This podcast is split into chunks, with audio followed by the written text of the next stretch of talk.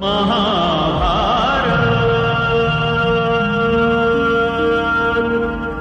భాగంలో మనం మహాముని భరద్వాజునికి ద్రోణుడు మహారాజు ప్రశతుడికి ద్రుపదుడు జన్మించడం తరువాత ద్రోణుడు పరశురాముడి దగ్గర విద్యాభ్యాసం చేయడం ద్రుపదుడు ద్రోణుడి పేదరికాన్ని ఎత్తిచూపుతూ అవమానించడం భీష్ముడు ద్రోణుడిని కురు రాకుమారులకు గురువుగా నియమించడం వంటి విషయాల గురించి తెలుసుకున్నాం. అయితే ద్రోణుడు ముందుగా తన శిష్యుల యొక్క శక్తి సామర్థ్యాలను అలాగే వారిలో ఎవరెవరు ఏ ఏ విద్యలలో ప్రావీణ్యం పొందగలరో తెలుసుకోవడం కోసం వారికి ఓ పరీక్ష పెట్టాలి అనుకున్నాడు. వెంటనే కురు రాకుమారులు అందరినీ పిలిచి చెక్కతో ఒక పక్షి బొమ్మను తయారు చేసి ఆ బొమ్మను వాళ్ళు నిలబడ్డ నేలకు వంద అడుగుల దూరంలో ఉన్న ఒక చెట్టు కొమ్మపై ఉంచాడు. తరువాత రాకుమారులు అందరి వైపు చూస్తూ ముందుగా వారందరిలో పెద్దవాడైన యుధిష్ఠరుడిని ముందుకు రమ్మని పిలిచాడు. ముందుకు వచ్చి నిలబడ్డ యుధిష్ఠరుడికి ధనస్సును అందించి ఆ చెట్టు కొమ్మపై కనబడుతున్న పక్షి కంటికి గురిపెట్టు అని అన్నాడు ద్రోణుడు. ద్రోణుడు చెప్పినట్టుగానే యుధిష్ఠరుడు ధనస్సుని ఎక్కుపెట్టి పక్షి కంటికి బాణం గురిపెట్టి ఉంచాడు. అప్పుడు ద్రోణుడు బాణం వదలడానికి సిద్ధంగా ఉన్న యుధిష్ఠరుడితో నువ్వు బాణం గురిపెట్టి ఉంచిన పక్షి నీకు కనబడుతోందా? అని అడిగాడు. దానికి యుధిష్ఠరుడు కనబడుతోంది గురుదేవా అని అన్నాడు. ఆ పక్షి నిలబడ్డ చెట్టు నీకు కనబడుతోందా? అని అడిగాడు ద్రోణుడు. కనబడుతోంది గురుదేవా అని సమాధానమిచ్చాడు యుధిష్ఠరుడు. చివరిగా నీకు నేను నీ తమ్ముళ్ళు కనబడుతున్నామా? అని అడిగాడు ద్రోణుడు. కనబడుతున్నారు గురుదేవా అని సమాధానమిచ్చాడు యుధిష్ఠరుడు. యుధిష్ఠరుడు చెప్పిన మాటలన్నీ విన్న ద్రోణుడు నీ దృష్టి చెదిరింది. నీవు దీనిని కొట్టలేవు అని అన్నాడు. యుధిష్ఠరుడు తన బాణాన్ని వదిలాడు. ద్రోణుడు చెప్పినట్టుగానే యుధిష్ఠరుడు వేసిన ఆ బాణం చెట్టు కొమ్మపై ఉన్న పక్షికి పక్క నుంచి వెళ్ళిపోయింది. తరువాత ద్రోణుడు మిగిలిన రాకుమారులు అందరినీ పిలిచి అలాగే ప్రశ్నించాడు. వారందరూ పక్షితో పాటు మిగిలినవన్నీ కనిపిస్తున్నాయని సమాధానమిచ్చాడు. ఇక అర్జునుడి వంతు వచ్చింది. ద్రోణుడు అందరినీ అడిగినట్టుగానే అర్జునుడిని కూడా నీకు ఆ పక్షి కనబడుతోందా అర్జునా? అని అడిగాడు.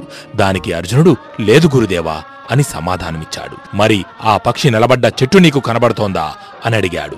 అర్జునుడు లేదు గురుదేవా చివరిగా నేను నీ సోదరులు కనబడుతున్నామా? అని అడిగిన ద్రోణుడికి సమాధానంగా అర్జునుడు నాకు పక్షి కన్ను తప్ప మరేమీ కనబడటం లేదు గురుదేవా అని అన్నాడు. వెంటనే ద్రోణుడు అయితే ఛేదించు నీ లక్ష్యాన్ని అని అన్నాడు. అర్జునుడు తన బాణం వదిలాడు. అర్జునుడి ధనస్సు నుంచి వెలువడిన ఆ బాణం అత్యంత వేగంగా దూసుకువెళ్ళి చెట్టు కొమ్మపై ఉన్న ఆ పక్షి కంటిని చీల్చుకుంటూ అవతలి వైపుకు వెళ్ళిపోయింది.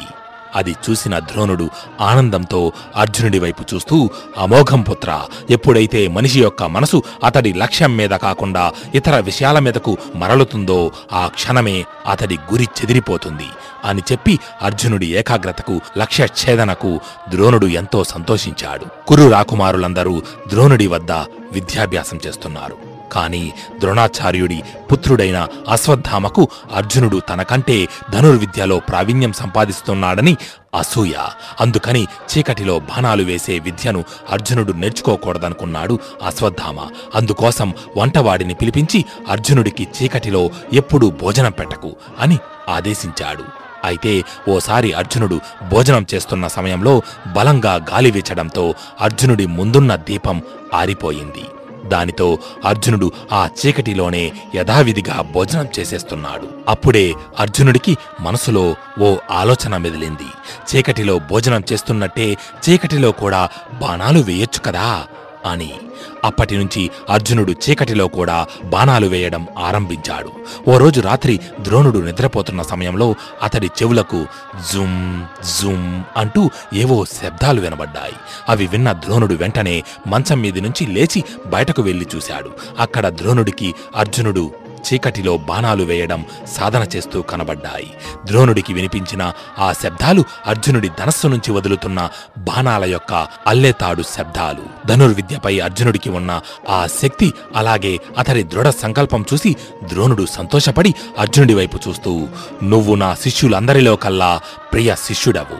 నిన్ను ఈ విశ్వంలోనే అందరికన్నా గొప్ప ధనుర్ధారిని చేస్తాను అని చెప్పి తను పరశురాముడి దగ్గర నేర్చుకున్న అనేక దివ్యాస్త్రాలను అర్జునుడి ద్రోణుడికి నేర్పించాడు. ద్రోణుడి పేరు ప్రఖ్యాతలు నలు దిశలా వ్యాపించాయి. దేశ దేశాల నుంచి రాకుమారులు యువరాజులు ద్రోణుడి వద్ద విలువిద్య నేర్చుకోవడానికి వస్తున్నారు. అలాగే ద్రోణుడి కీర్తి విని హిరణ్యధన్వుడు అనే ఇరుకల రాజు కొడుకైన ఏకలవ్యుడు ఆయన వద్దకు వచ్చి తనకు ధనుర్విద్య నేర్పమని కోరాడు. కాని ఏకలవ్యుడు ఎరుకలవాడన్న కారణంతో ద్రోణుడు దానికి నిరాకరించాడు. దాంతో ఏకలవ్యుడు అడవులకు వెళ్ళిపోయాడు. ఇలా కొంతకాలం గడిచింది. ఓ రోజు పాండవులు కౌరవులు వేట నిమిత్తం సమీపంలో ఉన్న అడవికి వెళ్ళారు అక్కడికి వెళ్ళాక పాండవులకు చెందిన ఒక కుక్క తప్పించుకొని అడవిలోకి వెళ్ళిపోయింది. పాండవుల దగ్గర నుంచి పారిపోయిన ఆ కుక్క అడవిలోని ఓ ప్రదేశంలో ఆగి గట్టిగా అరవసాగింది. ఆ అరుపులు విని పాండవులు అక్కడికి చేరుకున్నారు. ఆ కుక్కని తమతో తీసుకువెళ్దామని ముందుకు వెళ్తుంటే ఇంతలో ఎక్కడి నుంచో ఏడు బాణాలు వచ్చి ఆ కుక్క కంఠంలో దిగబడ్డాయి. అది చూసి పాండవులు ఆశ్చర్యపోయారు. కేవలం కుక్క అరుస్తున్న శబ్దం విని లక్ష్యాన్ని ఛేదించిన ఆ ధనుర్ధారి ఎవరా అని ఆ బాణాలు వచ్చిన దిక్కువైపు నడుస్తూ వాటిని వేసిన వ్యక్తిని వెతుక్కుంటూ పాండవులు మును ముందుకు వెళ్ళారు అక్కడ ఓ చోట పాండవులకు మట్టి విగ్రహం ఒకటి కనబడింది. అది చూసి వారు ఆశ్చర్యపోయారు. ఎందుకంటే ఆ విగ్రహం ఎవరిదో కాదు. స్వయాన వాళ్ళ గురువైన ద్రోణాచార్యుడిది. ఇంతలో ఏవో అడుగుల చప్పుళ్ళు వినబడి పక్కకు తిరిగి చూశారు.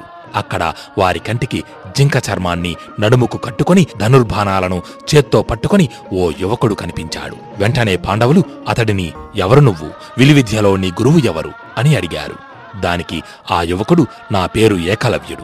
నేను ఎరుకల రాజు కుమారుడను నా గురువు ఏయనే అని చెప్పి అక్కడే ఉన్న ద్రోణాచార్యుడి విగ్రహం వైపు చూపించాడు. ద్రోణుడు ఏకలవ్యునికి ధనుర్విద్య నేర్పించడానికి నిరాకరించిన తరువాత ఏకలవ్యుడు అక్కడి నుంచి అడవికి తిరిగి వచ్చేశాడు. తరువాత మట్టితో ద్రోణుడి విగ్రహాన్ని తయారు చేసుకుని ఆ విగ్రహాన్నే తన గురువుగా భావించి ధనుర్విద్యను సాధన చేశాడు. ఏకలవ్యుడి మాటలు విన్న కురు రాకుమారులు తిరిగి ద్రోణాచార్యుడి దగ్గరకు వెళ్ళి జరిగిన విషయాన్నంతా చెప్పారు. కాని గురువుని ఎదురుగా పెట్టుకుని అనుక్షణం సాధన చేస్తున్న అర్జునుడి కన్నా ఒక మట్టి విగ్రహాన్ని ముందు పెట్టుకుని ధనుర్విద్యలో అంతటి ప్రావీణ్యాన్ని సాధించిన ఏకలవ్యుడిని చూసి అర్జునుడు భరించలేకపోయాడు.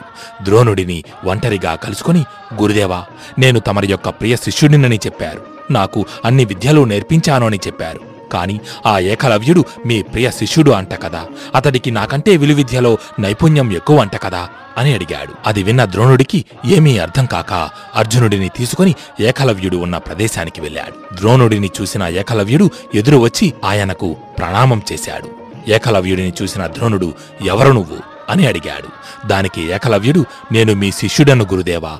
అని అన్నాడు. దానికి ద్రోణుడు అసత్యం. నేను నీకు ఎన్నడూ విద్య నేర్పలేదు. అని అన్నాడు. అప్పుడు ఏకలవ్యుడు లేదు గురుదేవా నేను మీ విగ్రహాన్నే గురువుగా భావించి సాధన చేశాను అని అన్నాడు. దానికి ద్రోణుడు కేవలం విగ్రహం ముందు సాధన చేసి ధనుర్విద్యలో ఇంతటి ప్రావీణ్యాన్ని సంపాదించావా? అద్భుతం అంటూ ఏకలవ్యుడిని ప్రేమగా దగ్గరకు తీసుకుందామనుకునే లోపు పక్కనే ఏకలవ్యుడి ధనుర్విద్యా నైపుణ్యాన్ని చూసి తన ఆత్మస్థైర్యాన్ని కోల్పోయి నిస్సహాయంగా నిలుచున్న అర్జునుణ్ణి చూసి ఆగిపోయాడు. ఇంతలో నిన్ను ఈ విశ్వంలో గొప్ప ధనుర్ధారిని చేస్తాను అని అర్జునుడికి ఇచ్చిన మాట గుర్తుకు వచ్చింది. దాంతో ఏకలవ్యుడి వైపు చూస్తూ నేను నీ గురువుని అంటున్నావు. మరి నీ గురువుకి గురుదక్షిణ చెల్లించవా? అని కోరాడు. అప్పుడు ఏకలవ్యుడు ద్రోణుడి వైపు చూస్తూ గురుదేవా ఇది నా దేహం. ఇది నా ధనం. వీరు నా సేవకులు. మీకు ఏం కావాలో కోరుకోండి. అని అన్నాడు. దానికి ద్రోణుడు నీ కుడి చేతి బ్రొటనివేలు నాకు గురిదక్షిణగా కావాలి అని అన్నాడు. ద్రోణుడి మాటలు విన్న ఏకలవ్యుడు మరో క్షణం ఆలోచించకుండా ఆ క్షణమే కత్తి తీసి తన కుడి చేతి బొటనవేలును కోసి ద్రోణుడికి ఇచ్చాడు. బొటనవేలు లేనందువలన ఇక ఏకలవ్యుడు బాణాలు వెయ్యలేడు తను ఇన్నాళ్ళు కష్టపడి చేసిన సాధన నేర్చిన విద్యకు విలువ లేకుండా పోయింది. ఏకలవ్యుడి బొటనవేలు తన కారణంగానే పోయిందని అర్జునుడు బాధపడినా ఇక తనని మించిన ధనుర్ధారి లేడని మనసులో చిన్న ఆనందం.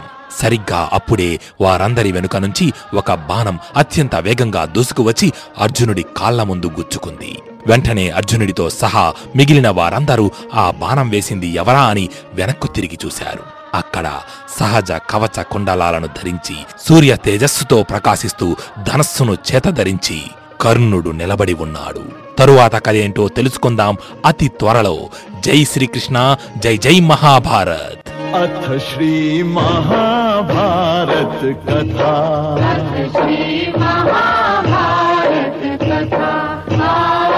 మహాభారత్ కథ.